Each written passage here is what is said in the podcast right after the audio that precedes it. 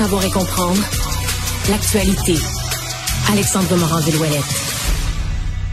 C'était une situation un peu particulière. Je me souviens d'en avoir discuté parce qu'on s'est retrouvé avec une cause pour agression sexuelle, mais pas encore criminelle aux petites créances. Oui, même pas au civil comme dans le cas de M. pas une Trump. grande cause au civil, là, aux petites créances. Et euh, on avait interviewé, là, ici, à l'émission à Cube, cette dame, Michel Charon, qui nous avait expliqué, ben là, moi, j'avais plus trop de recours. Pour petites créances, j'avais droit. Puis ça peut aller jusqu'à 15 000 Puis je me fais justice. euh, Tu sais, j'ai pas les moyens de payer les gros avocats et tout ça. Fait que je me fais justice avec les moyens que j'ai. Puis je j'ai pas gêné. Je voulais aller raconter mon histoire. C'était épouvantable ce qui m'est arrivé. Elle nous l'avait dit avec une franchise, là. Puis c'est ça qui est ça. Mais là, euh, ce matin, euh, Alexandre, on a eu un jugement? Ouais, puis le juge Yves Hamel, dans la Cour des petites créances, lui a donné raison à Madame Michel Charon, 65 ans, qui avait intenté cette poursuite-là en septembre 2020 contre Guy Cloutier, hein, l'ex-impresario euh, bien connu, et qui va devoir lui verser le montant de 15 000 là, qui, Qui est, est la limite, qui est la limite petite créance, là. Qui est la limite petite créance, et c'est ce qu'elle réclamait et c'est ce qu'elle aura.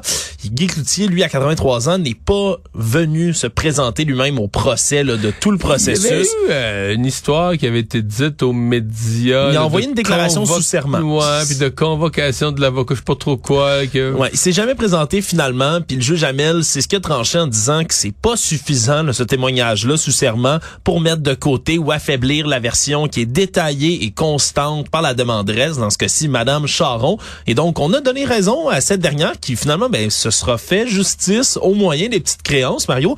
Peut-être un mouvement qui va en inspirer d'autres également, qu'on puisse se faire justice comme ça, même dans des cas qui qui semblent pas faits du tout pour les petites créances. Dans ce cas-ci, une agression sexuelle là, qui remonterait à 1977 là, dans une chambre d'hôtel de Montréal.